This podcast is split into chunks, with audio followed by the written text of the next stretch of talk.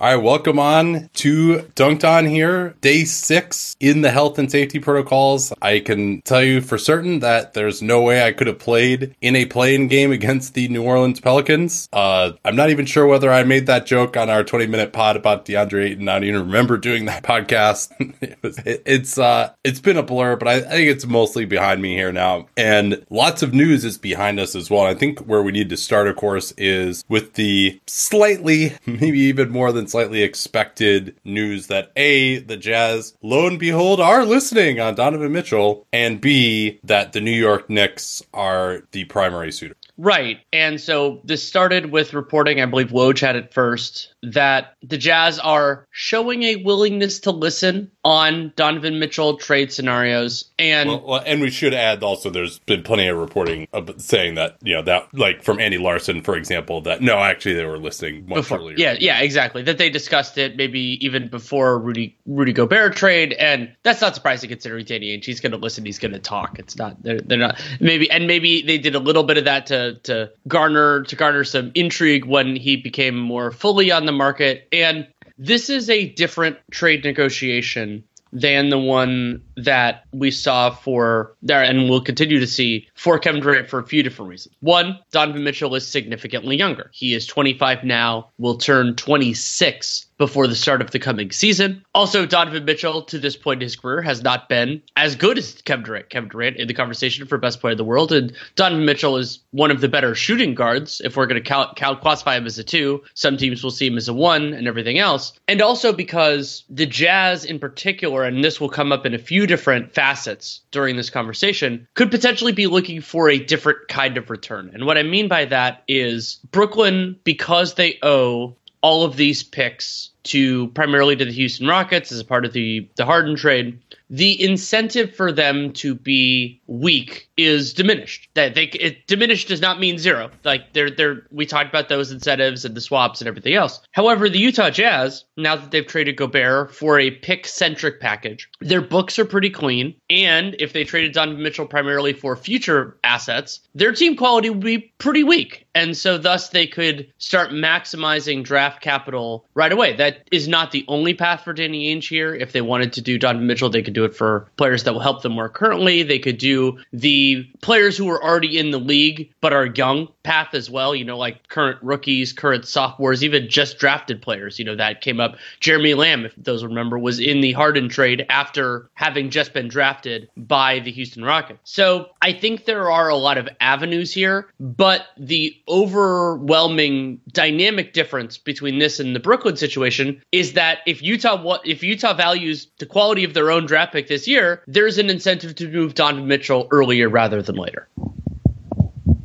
Yeah, their incentive is definitely aligned in that direction. And also, frankly, it's probably less of a big deal to have this happen deep in the off season locally than right during the middle of the season. And the Knicks are very motivated. If you know about all the CAA connections and that the Knicks uh, have basically been pursuing him since Leon Rose came in in 2020 and all of his New York connections. Most of the reporting seems to have indicated that this is going to end up in New York. New York, uh, particularly if the Jazz Are prioritizing draft picks, has the best package among other potential suitors. Miami is really the only other one that we've heard to really be interested. Obviously, Toronto's another one that's been banding about a little bit, but I don't think the Jazz are really that interested in, you know, obviously they'd be interested in Scottie Barnes, but he's not going anywhere in a Mitchell package. Um, so really kind of what this comes down to, uh, there are a number of factors at play influencing what the value is going to be. Obviously, Utah's going to say, well, we got this for Rudy Gobert there, and you're we think Donovan Mitchell is younger and better and on a cheaper contract and under contract for almost as long. So give us even more than we got for Gobert, and we've got a deal. The Knicks will say, "Hey, what other offers do you have?" Oh, Miami. Okay, Tyler Herro. You don't really want that guy. He's he's going to be matching salary. Duncan Robinson. That's bad salary going back. We've got more expiring ish contracts than that. We got way more picks than everyone else. We'll offer you slightly more than anyone else can offer, and that's where you're going to get. So that seems like kind of how the these negotiations are going to go. The question of who is going to cave off of either of those positions is an interesting one. As you mentioned, the Jazz, like, I don't think they really want to go into training camp with Donovan Mitchell. Like, not that Danny Ainge can't handle the awkwardness necessarily, but more just that they don't want to win games. So they want to be like sending Donovan Mitchell home. Do they want this like massive distraction? They'd like to get these young guys in. If there are going to be young guys, say from the Knicks, that, you know, they've got their, your Quentin Grimeses and those sorts of guys. Those will be some inflection points in the deal as well and how, how they get valued. Grimes just had himself a nice summer league. So all, all of that is going to play out, but it does seem like for the reasons we talked about, namely that that's where Mitchell wants to be and that the Knicks can beat probably any other offer that he's going to end up in New York. It's just a question of what the price is going to be. It's a question of what the price is going to be, but also I something I consider in this is the different ways that an offer can be strong. And so the Knicks they have some. Uh, you went through all the different resources they have, but well, I don't, no, I, I, didn't. Let's let's go through that. Yeah, okay. I, I, was talking about more like Grimes and some of those things. Yeah, we could we could go through all of it. So from a pick perspective, and presumably that would be a key part of this deal. The Knicks have all of their own firsts moving forward. So that means if they want to ask for you know unprotecteds or swaps or something like that with their own, they have that. So you just consider that in the back of your in the back of your mind. You have all that. On top of that, they have protected firsts from Dallas, which probably conveys in 23, Detroit, which could convey at any point over the next six years, the Wizards, that's like kind of a version of lottery protected descending starting in 23, but I'm guessing if that pick conveys, it's probably more like 25. If it conveys at that point, I think we have a Watfo on it. The Bucks pick in 25, assuming it's not top four. So none of those to me, that, so th- there's a lot in terms of, you know, if you use the Knicks specific picks, you could potentially get upside if you think there are going to be down years towards the end of that. But the protections on the non Knicks picks do diminish the absolute best case scenario is that if you think about the comparison between Danny Ainge's trade with the Nets, with the KG Pierce trade, and this is that not only you know those those non Knicks picks do they have they they're protected specifically against that upside. None of those become unprotected. They're all revert to seconds. But the the Pierce Garnett situation, those guys were older. I think Ainge saw the possibility, maybe not to the extent that it happened, that the Nets could be weaker towards the end of that. And if Donovan Mitchell, he's you know 25, 26 soon, wants to be in New York, then the odds of getting a pick that becomes the next Jaylen Brown or the next Markelle Fultz slash Jayson Tatum, that's probably a little bit diminished.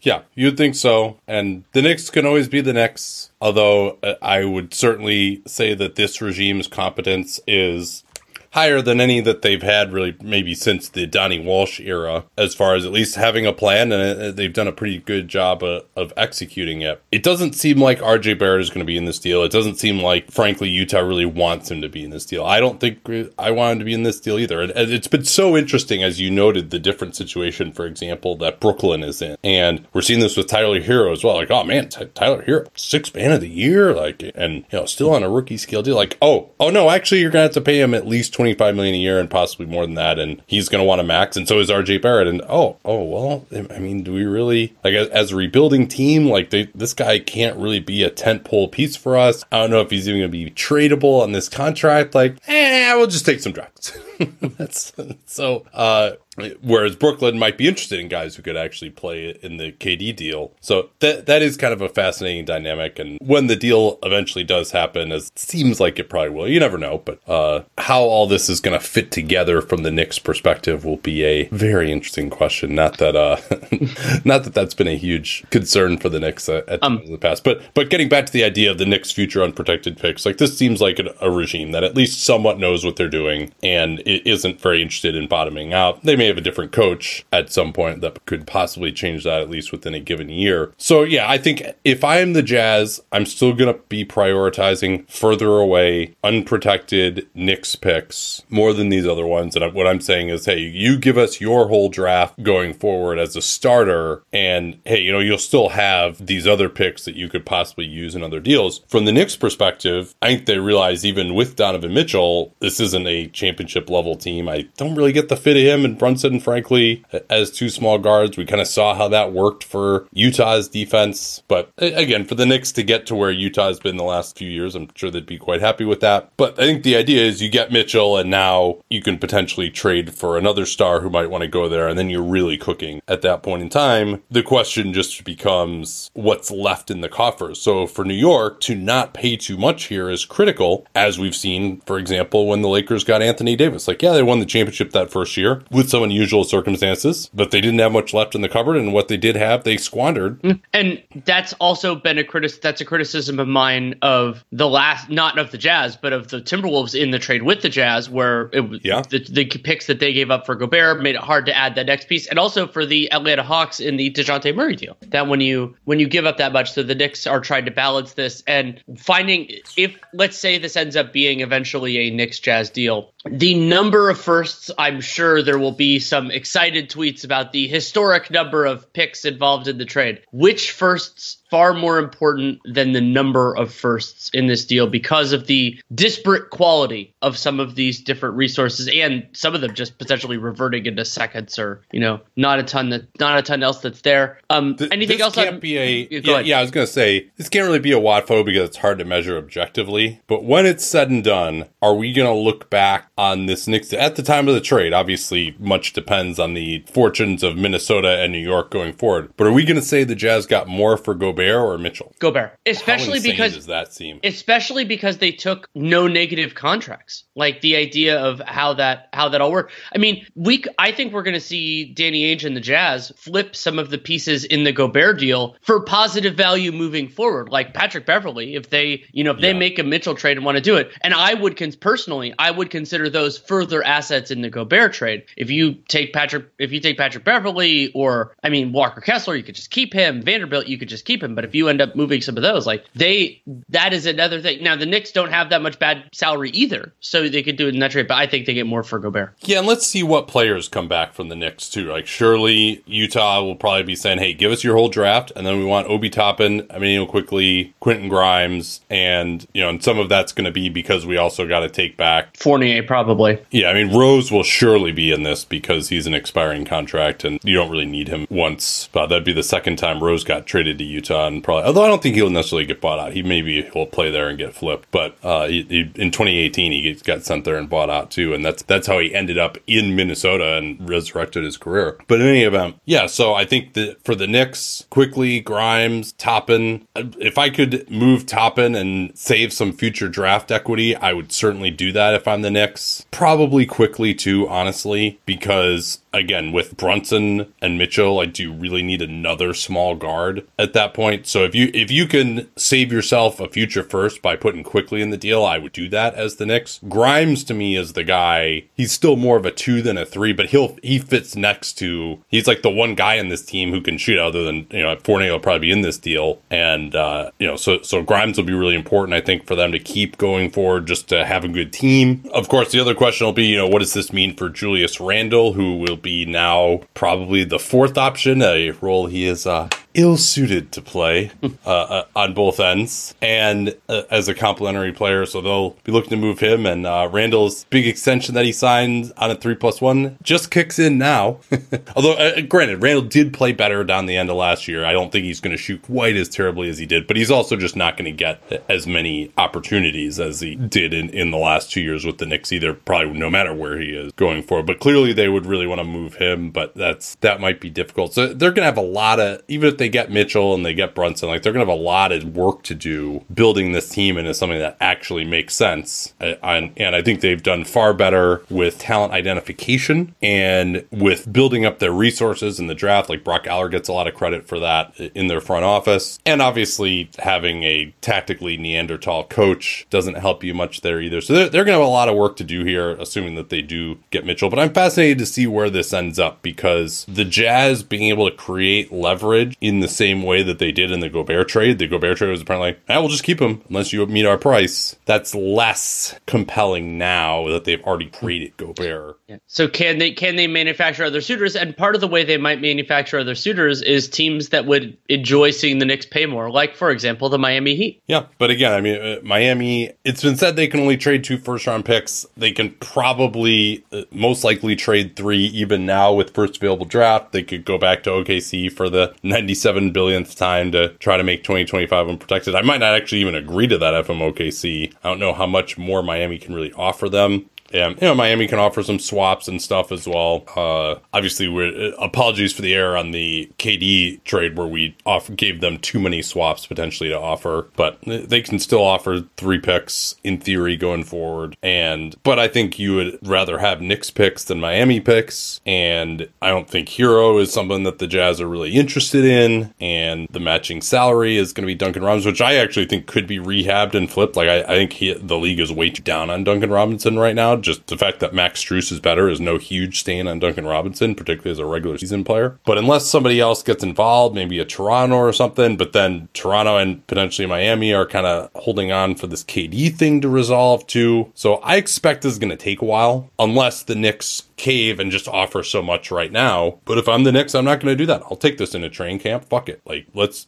Espe- especially when you're not you're not pushing as hard like seeding does matter for this year but this is not a trade just about 22 23 like you can you can line things up for the playoffs for future years and if you know there's no reason to just give everything right now and you know oh you get the two seed that you would you need that to win the championship this year um one other piece and, of and that's oh, what, go ahead sorry one more thing i mean on, on mitchell too you know between him and gobert him him being only 25 you know that that's pretty remarkable. Three years left on his deal. And this is the sort of guy where players like this don't become available this early on. That's a, a new trend right? It's basically you know even ad he's a little younger than mitchell. So i think he was 26 when he got traded but he only had one year left on his deal at that point. But obviously there was a thought that he would extend and be with the lakers for a long time. That's what ended up happening. That in theory is what's going to happen now in new york as well. And so that's the fact that he's this young and can be around for while. I mean that just you know, kyrie i think had two years left on his deal so he might have been a little bit later on when he got traded but usually these guys are, are further so in terms of age this isn't quite unprecedented with mitchell but in terms of time remaining on the contract it is. And so presumably the jazz will be looking for a huge haul but i'm just not really sure how precisely they are going to get it or at least force the Knicks into it. And so at some point Utah be like hey you need this guy. You want him to start the season and you want to win the press conference and do the Knicks cave the way the Lakers did or do the Knicks say yeah we'll give you an offer that's better you know slightly better than the other offers that you have. And and maybe Utah will just say no we're not trading him for that because we're pissed off that you guys have essentially tampered with him for the last two years and fascinated to see where this ends up. All right I think I'm done on that unless you got anything else. No uh, the one thing I want to add in as a different piece of jazz news they signed Simone Fontecchio who had played at Baskonia Simone Simone. Sorry. Um, he, it's it's okay. We, I've been screwing up uh, Paolo Banquero. Yeah. Um, I'm sorry. So no, I, I just screwed it up again. Paolo Banquero. Um, Banquero. There. So Fontecchio, um, I was unfamiliar. Played at Baskonia, 26 years old. Um, Givony said that he, John Givony said that he is the best available international small forward prospect. He will be a member of the Jazz for the next two years. Two years, 6.25 million. The Jazz have plenty of financial flexibility now after the Gobert trade. We'll see how much they have after a Mitchell trade should one occur. And the next thing to talk about briefly, I don't think we need to spend a ton of time on this, is when we recorded that podcast after the Ayton sign and match, our assumption had been at the time that this was going to be the three plus one full bells and whistles, 15% trade bonus, all that. That ended up not being the case. The deal Ayton signed with Indiana that then, you know, got matched and substantial, you know, the whole thing with the Suns does not have an option for the fourth year and does not have the trade bonus. So that is good for the Suns. That means that Ayton couldn't find a team that was willing to offer that anywhere else because do that. And it's also notable. I would say in some ways kudos to the Pacers because they signed a deal that was more team friendly, that they were more comfortable with, even though there was a distinct chance that became a reality almost instantly that the Suns were going to match. Um,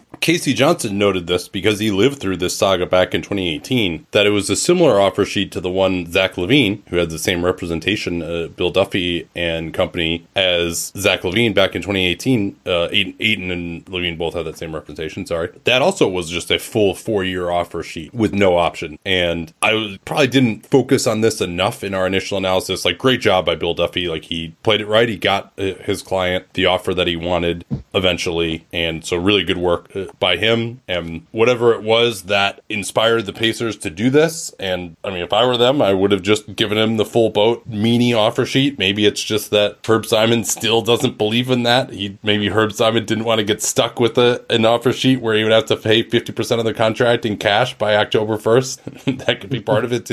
But in any event, that was surprising uh, to see an offer sheet like that A few other contract minutia. John Wall's second season is actually a team option. With I really like that for the Clippers, by the way. Yeah, and so that mitigates some risk in case John Wall doesn't look great. And I don't expect to see the you know opt out non bird rights way to, you know, because you could theoretically do that with John Wall. And I think it would be more likely to use early bird rights. So you pick up that option, or maybe you do a, you know, Batum where you, the, the option gets, the option gets declined and then you bring it back. You know, it could be a circumstance like that. But the 20% raise off of John Wall's salary, probably not enough if he ends up establishing himself as the starter of the president future. But for the Clippers, I mean, you get out of that. I thought this might be a one plus one. Instead, it is a, a second year team option. So good negotiating yeah. from Warren I mean, The Clippers, generally, for a player like this who just hasn't played that long, like to be in the tax situation they are and be giving up a player option could have been difficult if he got hurt again or something. And we saw them just recently decline the team option on Zubac uh, and then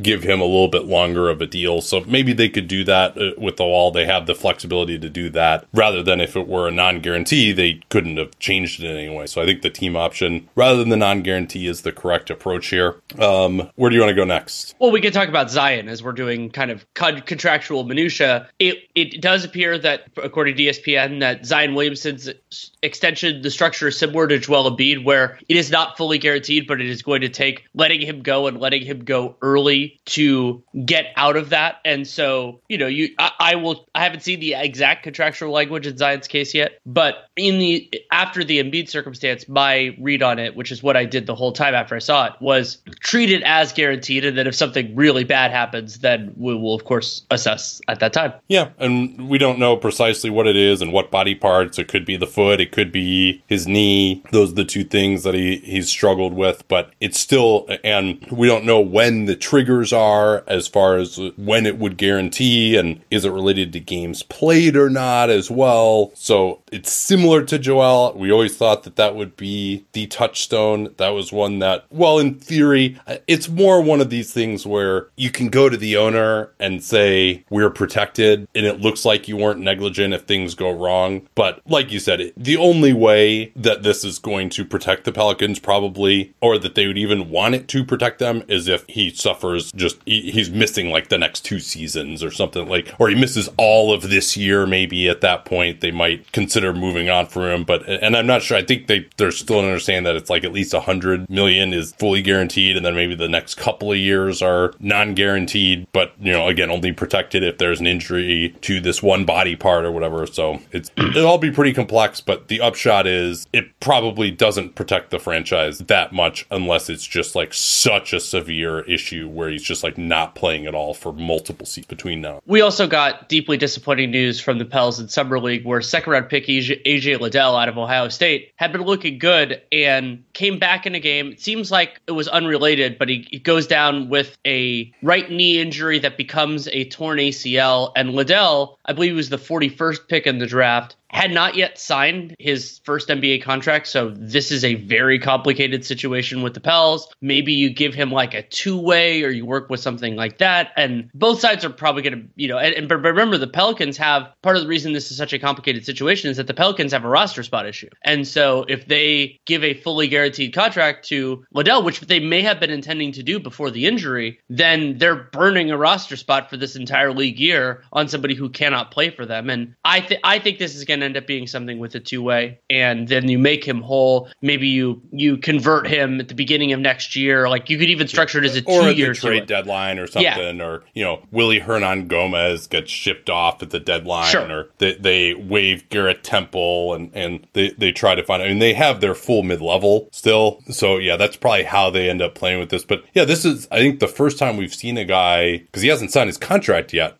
as you noted. So for him to suffer this injury, and it used to be that a lot of agents would be like, "Wait, if you haven't signed your contract yet, like we're just not going to have you play in summer league." And so you probably uh, the Pels, I assume, will make him whole in that regard, and he probably would have ended up with something where with the full guarantee this year and maybe a partial next year for the 41st pick. That's a, about uh, what the market has been for guys like that. That's right around the borderline where guys start taking two ways as well. So maybe it's not insane that he starts off on a two way at least uh, in this point at this point in time. But uh, we- we'll have to put a pin in this one to see where it ends up because this is a rare situation where a guy gets injured before signing a contract who's a second round pick. Uh, Obviously, if he's a rookie scale guy and he gets injured, well, you know, that's still the contract that you have to sign, right? Like they they have to tender him that offer and then he can take it. We we don't have a ton of signings. We'll get to some of them, but we have fully entered non-max extension season. So there's oh, that yeah, ma- yeah, oh, there's yeah. that max extension window. You know, Zion and Darius Garland and all, all all those guys, Ja Morant. That happens, and when the non-max contract extensions come in, it's always a question because you know it it these are often market-setting circumstances. They're a year out, so it's not like Anfernee Simons where this is replacing their cap number or anything like that. You're doing this. You're doing this looking ahead, and also these are important signposts in terms of where different teams and each negotiation is different, but where these teams and players are seeing the league's finances going because you know like and I think you will see some higher numbers than some would expect because of the expectation that revenues and potentially the salary cap will be going up for a couple years and I think the place to start is in San Antonio. Keldon Johnson 4 years 80 million and that's a non-max number but it is a damn high one. I like Keldon Johnson a lot. He of course was on Team USA. He can be in the in the forward mix for them. But this is also significant because San Antonio still has an ungodly amount of cap space for 23 should they want to use it. But Keldon Johnson making let's call it 20 million. It's probably going to be a little bit less than that once we see the actual terms. If I mean, I would actually front load this as the Spurs, but you don't usually see that happen. But the reason why is because it's way higher. It's about 10 8 to 10 million higher than his cap hold. So that space is vaporized, but for Keldon Johnson, you get that money now. You get it committed to now. You don't actually receive it. Yeah, so the four year 80, I'm guessing, as is the want for these sorts of deals, there will be some incentives involved. So bake it in at maybe more like 18, 19 a year in Sure. terms of what the initial cat number will be, depending on how he plays this year, whether those will be considered likely or unlikely incentives or not. There'll probably be some stuff based on team success, which, uh, eh, Spurs may not have done that this year. Johnson would have had a $11.6 million cap hold for next year. And so this will probably bump that up. As you mentioned, you, you might start it big and decline it. I don't think the Spurs are going to be big cap room team. This seems like they're starting on more of a lengthy rebuild. There are going to be other teams that are further along in the cap space derby like OKC and Houston next year. So I, like you, I would probably start it earlier and decline it. The only downside for that is that as you get further out into this deal, declining it, you may be unable to build another palatable extension on the end of that for either them or a trade suitor. But this is totally fair for Johnson, who had a, a nice year, average in the high teens, hit 40% from three, although not a huge volume guy. He's still not a- an incredibly respected shooter yet. But I, I think this is fair value for player and team. And we'll also consider the fact that two of these seasons, well, for all these extensions, now we're going to start talking about it. Two of these seasons will be under the new TV regime. And uh, I think this will end up being, you know, yeah, all right, you compare this to OG Anunoby. OG Anunoby is better than him, but OG Anunoby got a player option, and that was And a shorter two contract. years. Yeah. Uh, well, well, via the player option. Sure. Yeah. Uh, it was a three plus one rather than four. But uh, and I think the we talked about this offline. The timing of this, it's rare that a non-max rookie scale extension will be signed this early. Robert Williams actually was an interesting one for last year. My thought would be that the Spurs are like, hey, we need to get this done now because if you're not willing to agree to an extension, like we you may be in some trade talk, and that that's why they were able to get it done. And they offered him something that was pretty fair. And I'm sure for both the player and the agent, being able to get to that round 20 million a season figure probably played it in this also. So I think that this is exactly what a rookie scale extension for a non-max guy is supposed to. Where you're probably paying him a little bit more than the production he's shown so far, but a worthy gamble for a team for a player who, with the cap rising, could outperform this certainly by the end of this. Sure, and Keldon Johnson, the coming year will be his age 23 season, so it'll be his age 24 and beyond. And we also got Yeah. significant. And, and by the way, nice find there with the number 29 pick and nice job Yeah. by Johnson working through to get a huge payday when he really hadn't made much uh, in his career because he was the 29th pick before that. We also got significant, I would argue, more surprising Spurs news from friend of the pod, Jake Fisher, that Chip Engelland is leaving the Spurs at the conclusion of his contract. I don't think we know yet when the conclusion of his contract is, but these shot doctors have made a huge difference in a couple of franchises. We talk about Engelland a lot. We talk about Fred Vinson a lot on the Pelicans. We don't know exactly what Chip Engelland wants, what what this is potentially him leaving means, but if he wants another job, he should be exceedingly sought after. Yeah, now he is 61. It's been posited that maybe he's just going to ride it off into the sunset and particularly do that if this were in fact Pops last year. So let's see. But yeah, he should be sought after. I think compared to Fred Vinson, who- who I, I saw working, by the way, with Dyson Daniels, and he's uh he's, he's to have some work to do with Dyson Daniels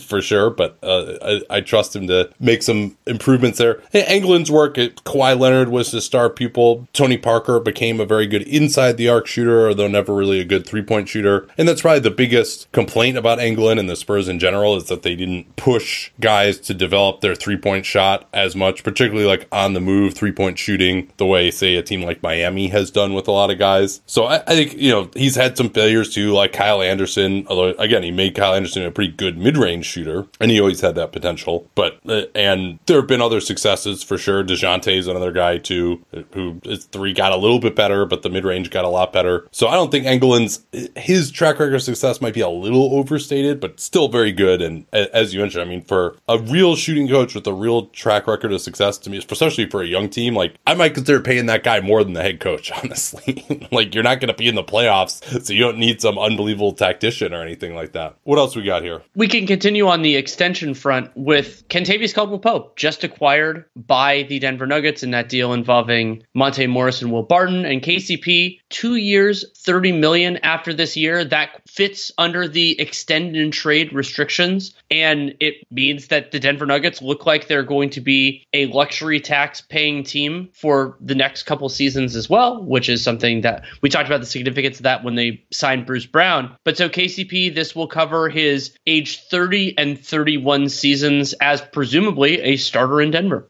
Yeah, and KCP now finally is maybe getting pretty close to that offer that Rich Paul turned down that I would have told him to turn down way back in the summer of 2017 as a restricted free agent. And then he ended up going to the Lakers uh, and uh, on a series of deals there that fluctuated in value. And now uh, signing another deal with the Lakers, moving to Washington. This last year was non guaranteed. That got guaranteed. Now he's got another 30 million or so. So he's finally been largely made whole in the end. And he's played on some better teams than he would have uh, in Detroit as well and won an NBA championship. So it's worked out for him in the end. Yeah, another one that just seems like fair value. Also noteworthy that this will not prevent him from being traded. It is short enough and has small enough raises that that will not be a, an issue. It only goes two years and doesn't have more than a 5% raise. Which is also which is also how it was legal for him to sign it right now because he was just traded. So the extended trade rules kind of they're they're kind of dual sided in the sense that they prevent you from being traded, but they also you know if you, if it's allowed uh, right after a trade as well.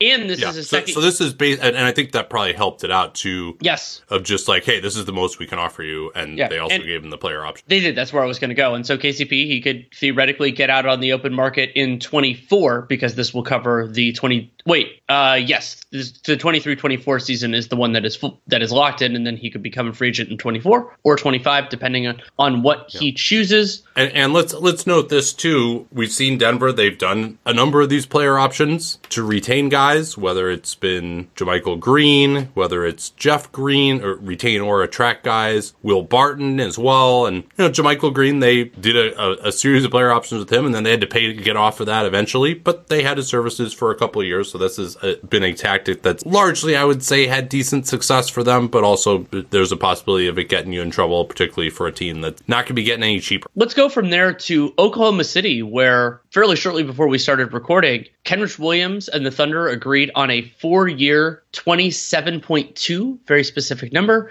million dollar contract extension. Um, it looks like uh, for Joe Mussatto that the final year of that is a team option, which is a parallel with Lu Dort. And Kenrich Williams, you know, he his contract wasn't even fully guaranteed for the coming season, and then now he gets four years after that. And I mean, remember how he even ended up in OKC to begin with? He was the only reason he was there. He might not have even had a contract for that season, but they needed salary matching for the Steven Adams deal. That was back right. when Steven Adams was making like twenty eight million. So they threw him in. It had to be a three year deal, making like two million a season. I think the last two years were non guaranteed, and he's been a, a great culture guy there. We questioned why he wasn't traded. I don't know that there was a first round pick for him, and now he's going to be part of what they're doing uh, as a backup for. Right, and six seven million a year for Williams, who I think is a rotation caliber player, is good money for him to lock in, but also for the Thunder with where we think salaries are going to be going over the next couple years. You know,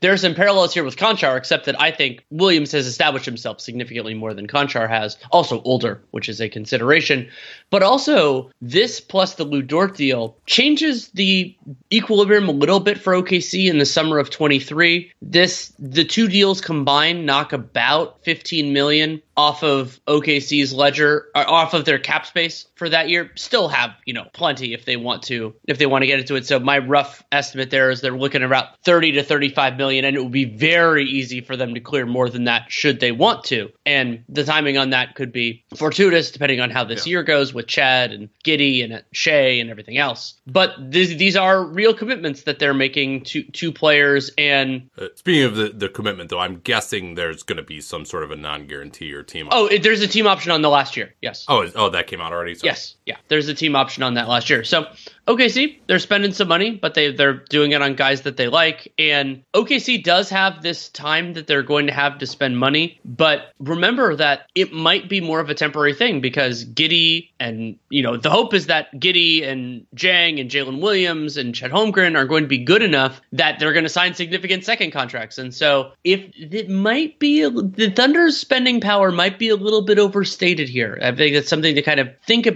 over the next year. Is that if Presti gives out a big contract, unless of course they move Shai, then the timeline shifts a lot. If they give out a big contract, let's say in 23, the a long one, the last couple of years of that could run into Chet and Giddey and Poku if he ends up being good enough, their new contracts via extension or restricted free agency. And so the cap will be going up, seems like, and everything else. But there, this this team might be a, the cake might be a little closer to baked in terms of salaries than something. Yeah, uh, that could well be the case, but this also isn't necessarily a free agent destination the sure. way say Houston yeah. is, and they they were very fastidious about building slowly the last time they did this as well. Also interested to see they have the extension negotiations coming up with Darius Bazley now. I want to see whether he's going to get extended and whether he's part of their plans or not. I would be pretty reticent to extend him if I were OKC because as we've noted, basically nobody's going to take a rookie scale extension for less than 10 million a year and I would want to commit to Bazley with that his cap hold will be about 13. Let's see whether he actually makes it as a main part of this rotation. Like he's probably going to be playing behind Chet at this point in time. We'll see who who you know with some of the other fours that they have in here as well, how he's going to fit in with that group. And uh, I, I wouldn't be in a hurry to send.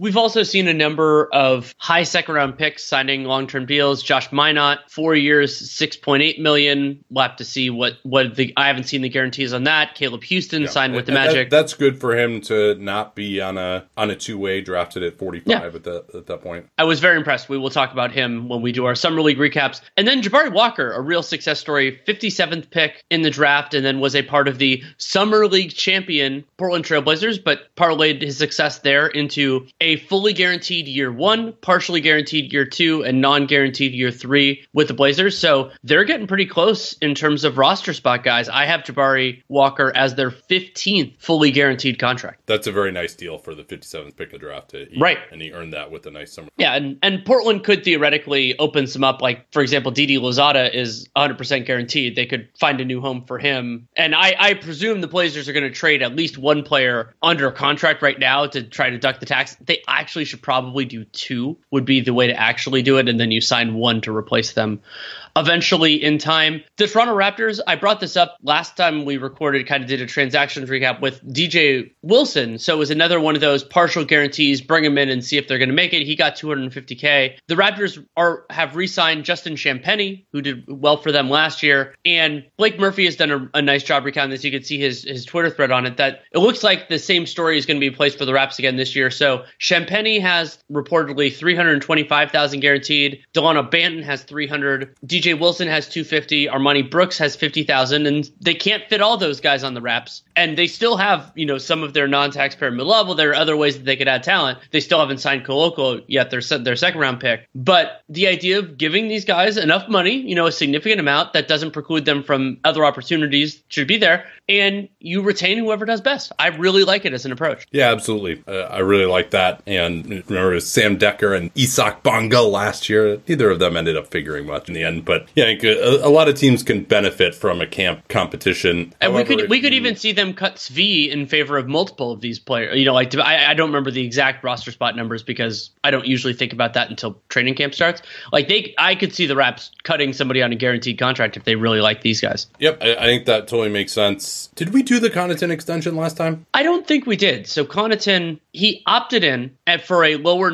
You know, we didn't expect that because we thought he could get more on the market and also years, not dollars. Could have gotten more years. Instead, he gets a twenty-eight point five million dollar extension that is going to kick in for the 23-24 season. It is proper to think about this as a four-year, thirty-six million dollar deal. I think, but he's getting more of a raise in year two than would have been allowed under the collective bargaining agreement. I'm less confident that that structure is actually good for the Bucks. It's very good for them in the short term. If the idea of they're expensive now, we don't know where things are going to go. But now, like the Bucks, as I kind of you know, as I'm starting to estimate it, they're barely below the tax line even without Brook Lopez or filling out the roster for next year. So they're they're cheaper having Connaughton on discount this year, but they're going to get expensive for 23, 24 and beyond. Yeah, and let's not forget Khris Middleton could potentially be in the last year of his contract. Sure. As well. So this is something I'll probably talk more about uh, when we do the Bucks season outlook, but this could be a little bit of an inflection point for this group where, you know, if, if they have another second round exit this year, they still have Giannis, but it'll only be under contract for two more years after that. Not saying he's necessarily a huge flight risk, but this could be the last year of this iteration of the Bucks unless you see things change a lot. But maybe Khris Middleton would just opt into his player option as well if things go poorly for him. So uh, they might look to move Middleton possibly, or they could just go out and win the championship again too. So, uh, but and you mentioned Lopez coming to the end of his deal, so it may be that they will be needing a reset, but they won't have a lot of ammo to do that. Let's see how this year works out for Milwaukee. We forgot, neglected to mention, I brought up Josh Minott. Austin Rivers signed a one year minimum deal with the Minnesota Timberwolves and could be a factor in the rotation. We'll see how exactly he fits in once the Tim Connolly roster gets closer to completed. Yeah, they needed just uh, one of someone to replace that Patrick Beverley role, which he's not as good at as Beverley, and nor is he as good of a shooter. But just as someone who can kind of be somewhat of a defense specialist off the bench and at least bother guys a little bit for the minimum, that's a, a good role for him, and he'll be replaced in Denver in that role. It looks like by probably uh, Davon Reed. Yeah, or I mean Bruce Brown. I can consider an upgrade, but the idea of a defense. Uh, uh, yeah, actually, you're right. Sorry. Yes. Um, Mark Stein had it that the league might investigate the Sixers for PJ Tucker if an investigation comes, it's presumably from a complaint, and that complaint would presumably come from the Miami Heat, which would be notable considering they could have offered him basically the same contract from Philly. And- oh man, I, I, mean the pot kettle action in these Tampa, and this is this is probably just Miami being like, all right, fine, league, you, are gonna find us, make us go through all this bullshit last year for Kyle Lowry. Everyone's doing yeah. this, yeah, and so fine. and, and also like do it again. Happen to you know if you happen to get knock another competitor in your division a second round pick pick, you know, the, the league's just going to do that pretty easily, then But might, they, might as well do not it. in the same division. Oh, no, How I mean, same How could you forget? No, same conference is what I meant. Like competitors. Yeah. They're competitors of each other. Yeah. And we still don't know the, exact the terms. Eastern Division, right? Like pre pre 1969. Yeah. That's what you're talking about. we, we still don't know the exact terms of James Harden's contract, but Chris Haynes had the reporting that Harden basically that he, or reporting. I think Harden just told him that he told the Sixers he would take whatever was left over after they did the things to make the team better, and it looks like that's kind of where the numbers are going to shake out on that one plus one structure. And Harden sacrificing for the current year to have significantly better teammates will it will have an impact, and they're going to be. We already talked about this at length, but the negotiations that I think will occur in 23 are going to be hard to predict. Yeah. Well, and, and we'll see whether it's a good problem or a bad problem for Philly based on how he and the rest of the team form this year. Sure. We also got a an agent change that I think is significant around the league, and This especially was so weird. it was so weird. So I mean, I'll let you I'll let you talk about it first, I guess. Uh, yeah, so I just don't. Uh, Thad Foucher, I think it's how you pronounce his name. Only ever seen it in print because I don't really talk it up. But has been Russell Westbrook's agent, and for what has been an extremely successful career from 2008 all the way until now, Westbrook has made hundreds and hundreds of millions of dollars. Navigated him through a few messy exits from places, getting him to a new place where he wanted to play. Got him to LA and Foucher released a statement basically slamming his own client of 14 years. It seemed like he was trying to get ahead of any narrative, in which he said essentially, LA is the best place for you. My position is you needed to change to do what they want you to do. You think there's somewhere else for you where you're going to get traded or you could go, or if you get traded and bought out, that you could go where you get to let Russ be Russ again. That place doesn't exist anymore for you. I tried to tell you that you need to actually change your game and defend and play off the ball more and set some screens, all the shit that we've always wanted Russ to do and the Lakers desperately wanted him to do last year. He's not capable of doing anything other than that for a team that's remotely decent at this point. So that it's gotten to the point now where it's like even his own agent is trying to tell him the truth and he still can't see it and then released a statement to that. I mean, that's the thing that I just, I can't. When has an agent ever released a statement about to get out ahead of a player, leaving him basically slamming that player after 14 years? I, I mean, how weird must things have gotten that he felt like this is a good idea to do this? I, I just, this has really gotten well beyond the point of, you know, the Russ stands and the uh, versus the analytics people and what is Russ over underrated? I mean, it's getting to the point where it's just a sad end to this, like with Allen Iverson. That's who, who Jovan compared him to in this piece. And I think Tim has done that too, Tim Bontemps, where it's just, hey, when it goes and you're just too stubborn to change or evolve, like uh, we may just never see him play in the NBA again, Danny. Like maybe that might be where this is headed. It's so weird.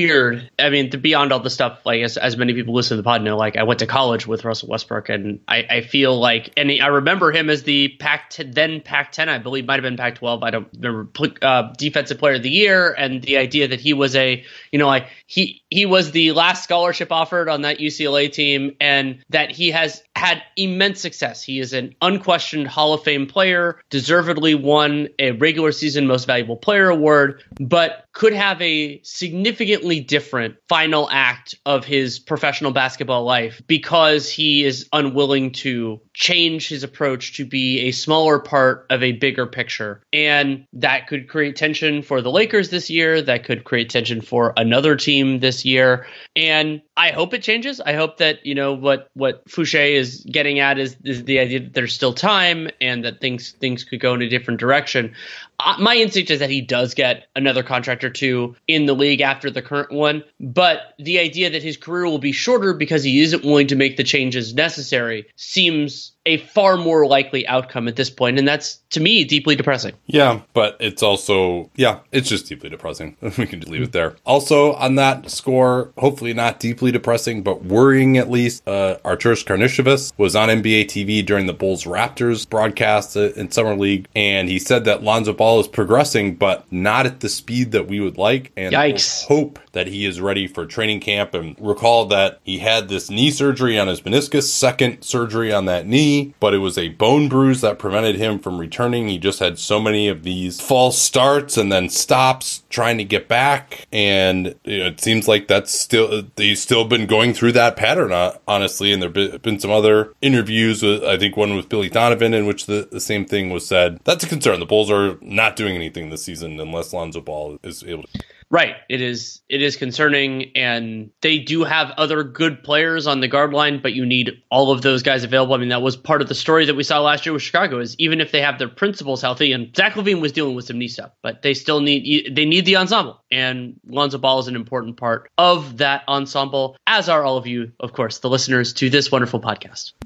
Also important to NBA players is actually getting paid. And you'll recall the way the league's escrow system normally works is there is a projection for basketball related income. Players during the season only get 90% of their paychecks and 10% of that is held into escrow. And then when you see how much money the players are supposed to get based on BRI at the end of the year, then they would get whatever percentage of that 10% back. In pre pandemic times, with the cap rising and revenue rising, they generally would get that most of that back under this new CBA.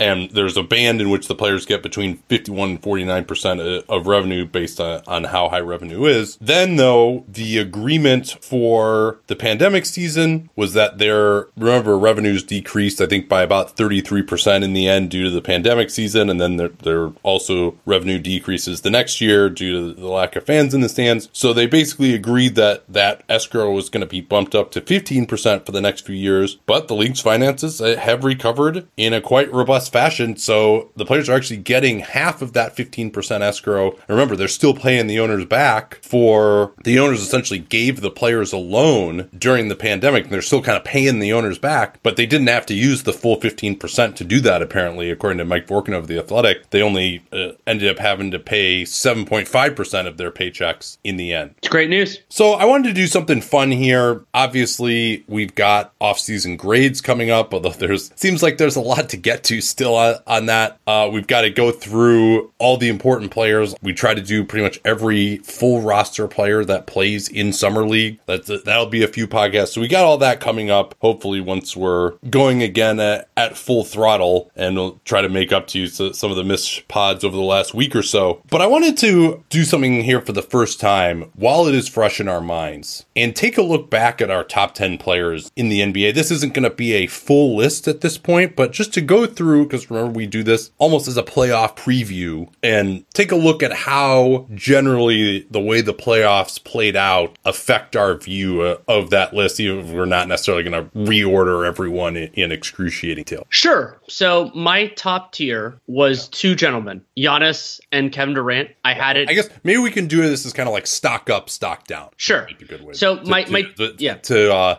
our second Tim Bontemps reference. That, So- so- that was old school. Yeah. So Sorry, my. Yeah. So my tier one was Giannis and KD. Yeah. I would say the playoffs. You know, Durant had a very short-lived playoffs. They got swept, but I thought he looked reasonably good during that. So I'll say his stock is, is neutral during that time. And I- Giannis, I, would say for KD, I would I would say it has to be stock down. yeah, maybe a, He, it would he be. had a really bad series. he had a he had a weak series by his series. Sure, I guess I guess that's fair. And then And- Giannis, and if you compare, because let's not forget too, KD, Giannis, and Steph all played the Celtics, they did. and KD easily had the worst performance of those three guys. He also had significantly the worst surrounding talent, but he did have the worst Whoa, whoa, performance. individually. whoa, whoa! No, I wouldn't say that. Certainly not on the offensive end. I mean, that they, they didn't have a theory of the case defensively. Like they just didn't have guys. Well, okay, but I, I, I'm not necessarily slamming him for his lack of defense. A little bit, actually, I am. But uh, and uh, no, Ta- I'm saying, Tatum like- did do a great job on him. Like, we should give Tatum. Yeah, yeah. I mean, like he had some games where he just looked like he couldn't do anything, and Right. he wasn't really able to contribute much defensively or on the boards. Like that was that was the biggest reason they got cooked. And you know, obviously he was playing you know forty seven point five five minutes per game at every game. But you know, he had Kyrie Irving. Like he had some some other decent players out there. Like had, had some decent shooters. Now it sucked that they pretty much had to have two non shooters on the floor at all times because of their defense, and you know it didn't fit together. But I, he had more offensive talent around him than Giannis, I would say. with Middleton being hurt, Yeah. Yeah. Giannis had no, like, Drew was the only other guy who could run pick and roll with him, basically. Uh, obviously, Giannis was huge on the defensive end for a lot of that series, but KD was not. So I, I so KD so how would you how would you have Giannis's stock after these playoffs? Uh, I, I I would have to say probably stock up. Um, like he, he was,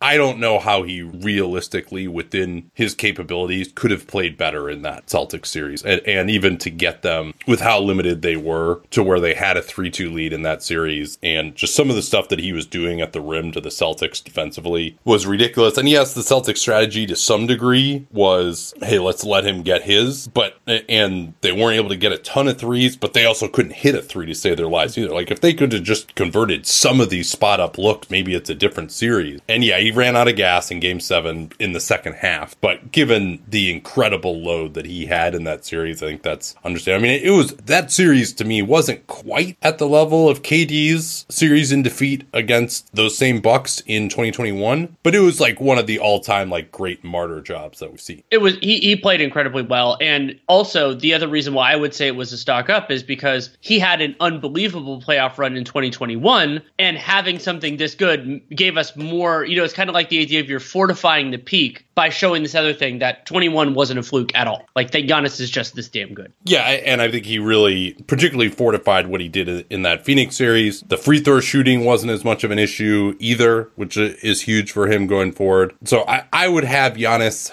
I think I would have him number one now, but probably not not in his own tier. Uh, but yeah, KD's got to be stocked down. Like he he had a bad series. Like if, if he had played to the level that we expected of him, that series probably is competitive. At least more competitive. And, and, he wasn't able to impact the game in any way other than scoring. And you know he didn't really provide a great level of leadership. You know, I mean, if you compare the leadership of Stephen Curry and Giannis Antetokounmpo to where Kevin Durant has been over the last year or so, and mm-hmm. I mean, also like even this trade request, like that's that plays into this, right? I mean, if we're talking about the top 10 players in the NBA and we're talking about having a guy to lead your franchise for a, a whole season, like this shit fell apart on Kevin Durant's watch.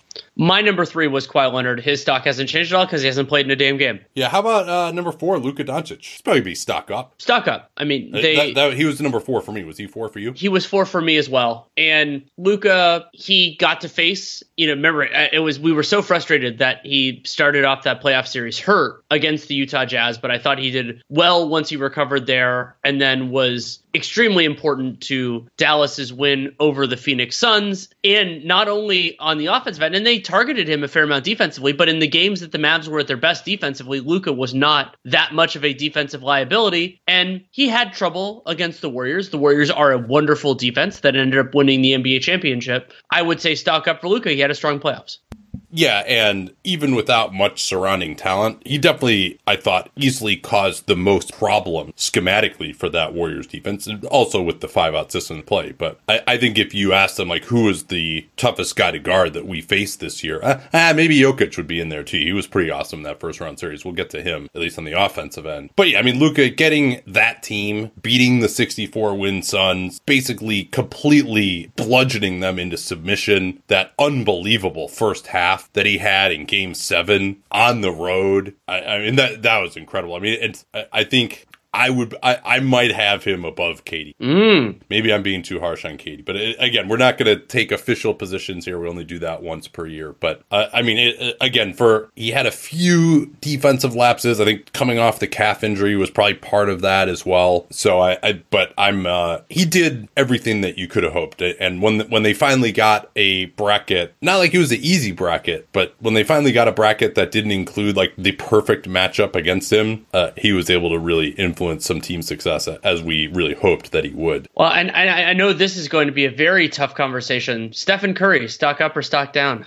so, well, let's just revisit where we were on him. I had him in tier two at number five, and I think to have Steph Curry as of that time, remember he's, he's injured right at the start of the playoffs. He was everyone was thinking of him as the MVP after the first two months when the Warriors were killing it, but their fortunes went downhill. So did Steph's. He couldn't hit a three by his standards. We wondered would Steph Curry be able to hit those sorts of shots through, and then he was coming back from the injury too. But through two rounds, he was very good, but he wasn't able to hit those ridiculous threes. And then against Dallas and Boston, two teams who'd been very good defensively, particularly Boston, it clicked in. He had one of the all-time best final series, I would say. You know, only one bad game, just incredible efficiency, and you know that game four was one of the best finals games that, that anyone has ever played, and certainly the, the team offensive performance performance that he drove. Even up against Boston, it was amazing. But you know, against like Dallas and and Denver, where they're putting up you know 125 offensive ratings every game, and he, he was he also just showed the ability to like blow by basically anybody uh, who could be switched onto him, which is another thing that we hadn't seen as much from him.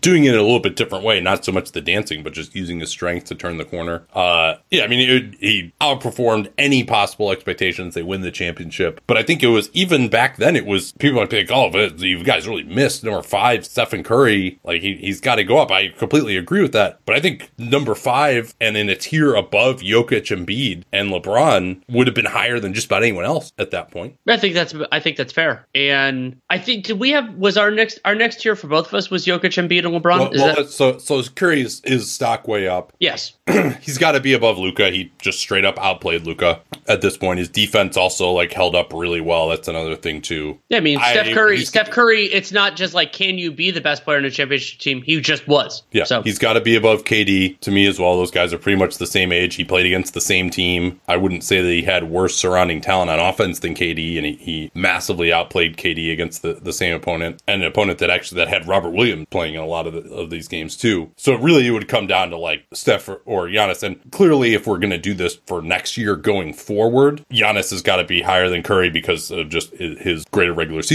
impact. And Curry's going to turn 35 in the playoffs next year. But as we're just saying, of like, we're kind of more looking back, like, how good of a job did we do at the time and where should these guys have been at, like, based on what they did in the playoffs? Like, it, Steph and Giannis, like, neck and neck to me. I think I would go Giannis ahead of him. Mean, you get into stuff of like, all right, Giannis actually isn't that easy of a fit because he's a four who doesn't shoot. He needs a Brook Lopez or a Bobby Portis next to him, and that makes the team building a little harder in the playoffs. But he also didn't have anybody around him, and, and he can also just be the five. I mean, we saw that too. Yeah, but well, in some matchups, some matchups, other matchups, he can. Yeah, and but Steph also just had a, a completely ridiculous finals uh, against what I would say is a superior opponent to. I think he. I mean, that's an interesting question of like, did Steph is his series better than Giannis's series against the Celtics? Like, they're just such different animals that it's it's really hard to say that. I mean, both of those series were unbelievable. So I would I would probably still put Giannis number one, but I would I, I mean they they're in the same tier. It's splitting hairs to me. All right, anything further to add there, or should we move move down to the next group? Let's move down to the next group. I had Jokic Embiid LeBron. Did you have the same group? Yeah, I did. And Jokic, the defensive concerns just as big as they always were. He got completely traffic cone. They they found a way finally in the last game of that series to defend a little bit better, but the Warriors couldn't hit shots in that series. They they went out in a, a reasonable five game series in the end. They were competitive the last three games. They were a complete joke in the first two games. A lot of that wasn't necessarily his fault. Yeah. He didn't play well in the first two games either, but I thought he did figure out Draymond and his stats the last three games of that series on offense were completely insane. They had nobody else around him. He was going up against a great, great defense. Right. And, and that's where I wanted to go. The degree yeah. of difficulty for Jokic individually offensively was incredibly high. And I thought he he really did nail that. And so my yeah. overall Keep there would mind, be though, the Warriors were like, you know, finding their rhythm very sure. much so at the start of that Yeah, I mean Curry was Curry was coming off the bench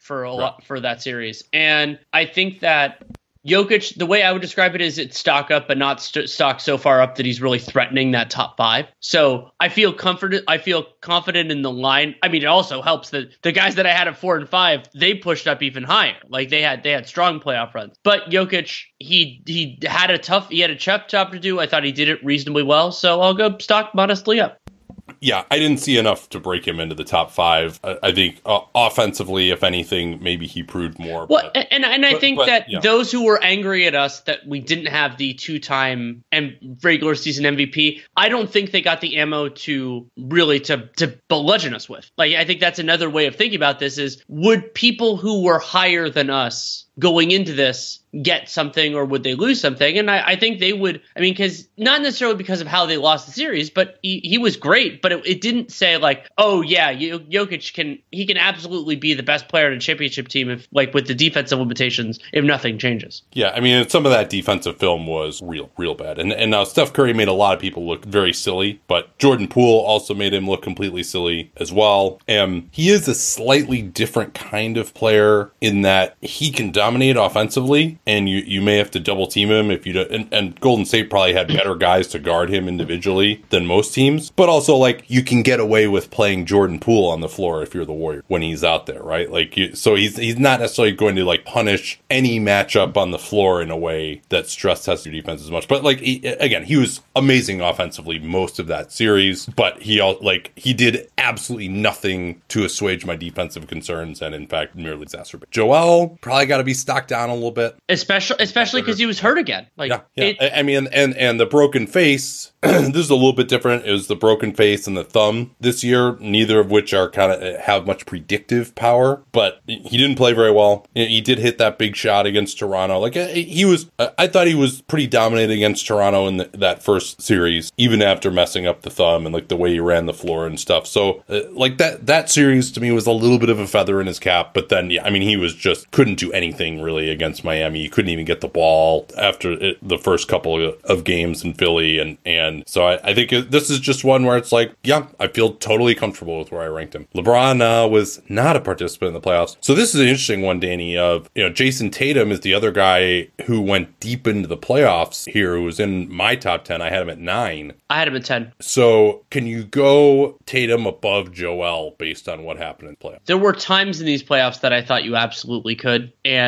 Tatum, I mean, yeah. the, the, the, not only the offense, I mean, there were some supernova games for him, of course, but also the defense he played on Kevin Durant in the first round and what was was great. Tatum did get discombobulated by the Warriors, but so does a whole lot of really really good players. And I think so. There are two arguments that I think are fair to put to to move Tatum up and to kind of kind of put him in this area. For me with Tatum though, you you get into these questions of I think are so salient in with Embiid, and I like using him as a focal point of the the value of positioning uh, position and scheme versatility. Where if Tatum is on your team, you can have a lot of different other really good types of players around him, but you can also have a lot of different theories defensively, and they're different. You know, like in some ways, and I brought this up when we did the top ten players before. Like Tatum's argument is a variation of the Anthony Davis argument that we had years ago, where I don't still don't love him as the absolute best player, but I love him as a number two much more than Joel Embiid.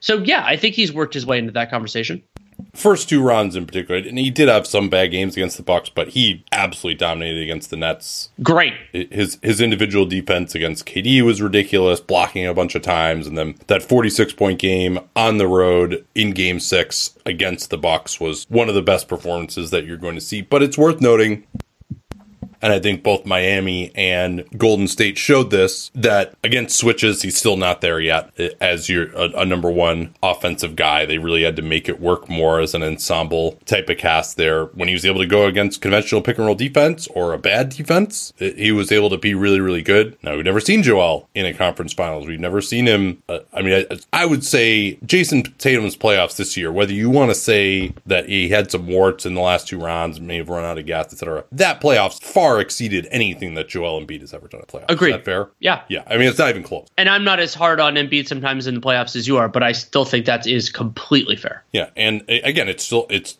we're at the point now, Joel, he's in his late 20s. He's never had a deep, good playoff run. Some of it's not his own, his own fault. Some of it is injuries that are more, I don't want to say it's his fault, but are, are, are more something that could have predictive value going forward as well. Like, I think ultimately, like Joel Embiid has never played as well as Jayson Tatum played in the playoffs for much of these playoffs. So I, I think I probably, and then you consider the health aspect as well. You'd I, you'd probably have to put Jayson above Joel, uh, even if Joel, I think, and also if you look at the impact metrics during the regular season, Jayson Tatum and Joel are pretty close to one, right? In, in a lot of these. So yeah, I, I mean, I think it, Joel, it's like it doesn't seem like Jayson Tatum is as good as him, but I think he might have to be. And you know, we're kind of leaving out these guys like Kawhi and LeBron. He didn't play Paul George as well. So uh, Trae Young, stock up.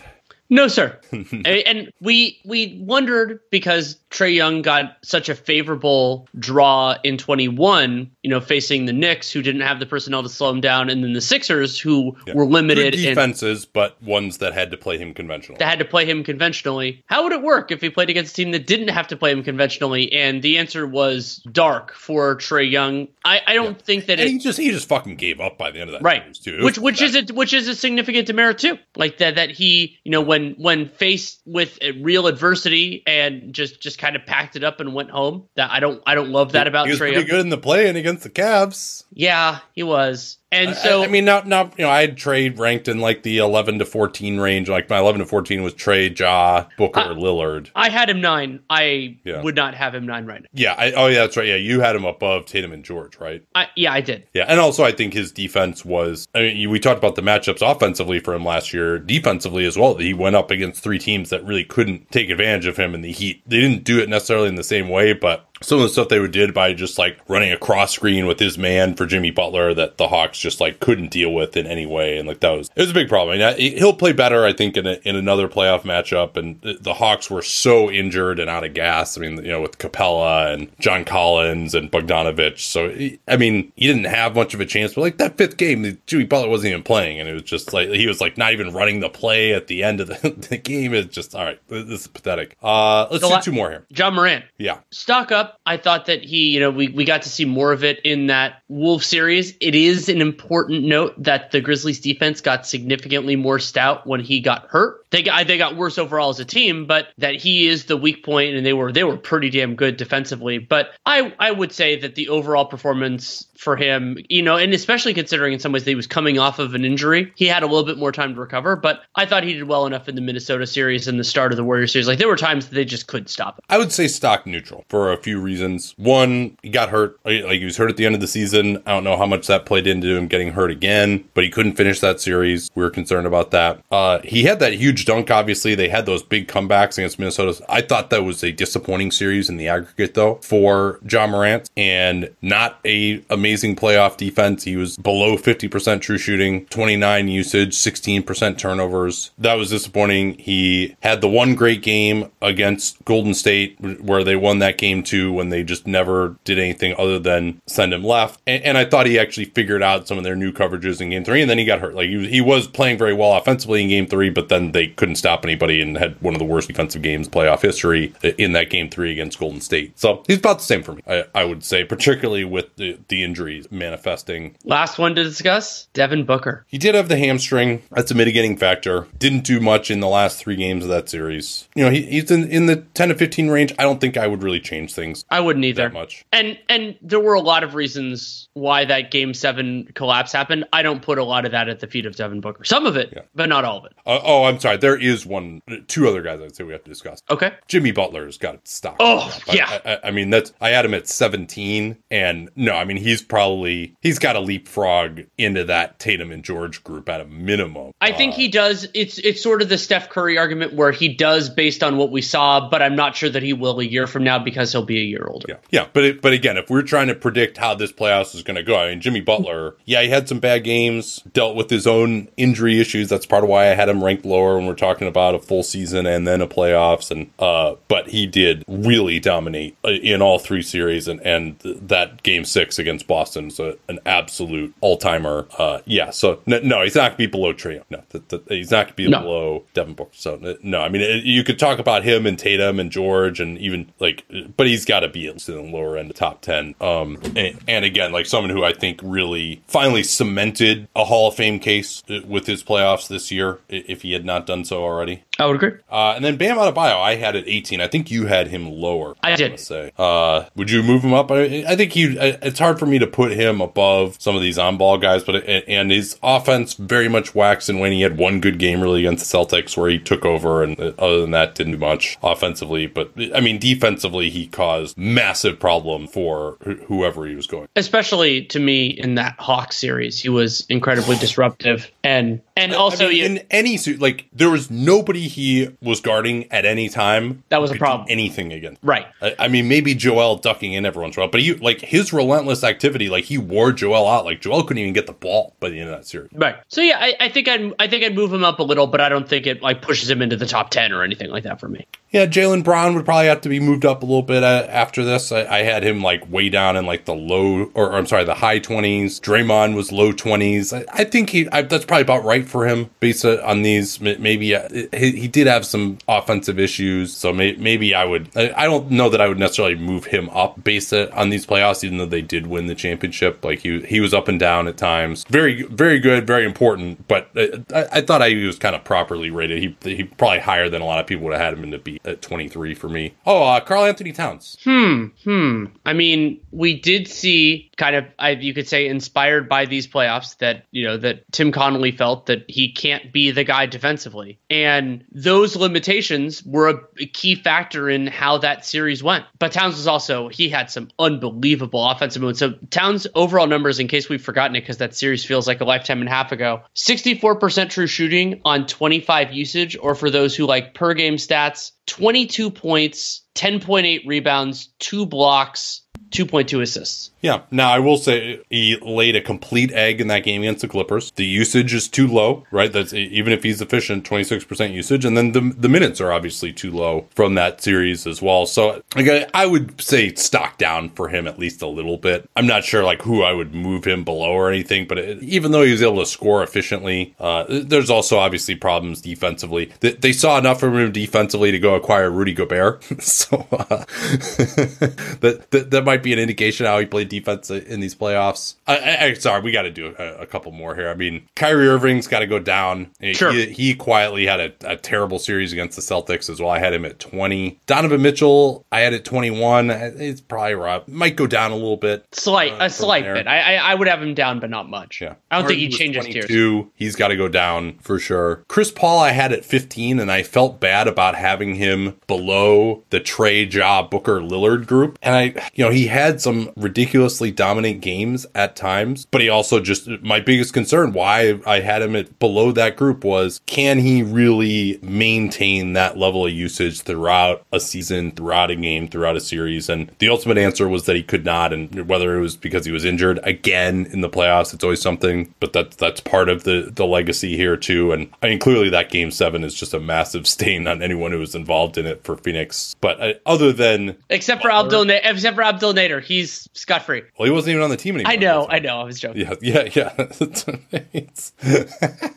All right. Well, some people might not know. Okay, this is this is interesting to do, though. I mean, obviously, this these some of this analysis is going to very much affect what we look at next year for this. Uh, but really interesting to look back on on a lot of this and see what was right. And, and you know, we kind of saw it coming with Curry, but not even enough. And but I did still think he was good enough to lead the Warriors to a championship. I thought you did as well, and I think that that was probably our best call uh, of the that ranking to to have him even in that you know tier from three to five. I, I, think was we bet on him being able to still be able to do that, and, and that turned out more so even than we would have expected. And probably big biggest mistake is Jimmy Butler way too. Right. All right. Well, this was fun. It's great to get back out here and actually talk a little bit. I, I made it through okay. I think I was still coherent by the end. Sometimes I can't even tell anymore. But uh, we'll be back on the try to get you a few more. We're going to do Spotify Live tomorrow for me and Danny, and then John and I will be back on Spotify Live on Wednesday. John and I should be out again with another pod, and Dan- Daniel will get you at least one more this week, and uh, we're going to start really getting into, I think, our summer league film. So, uh, and you know, as much as we can get done for you, we will try and get into you this week. Talk to y'all soon.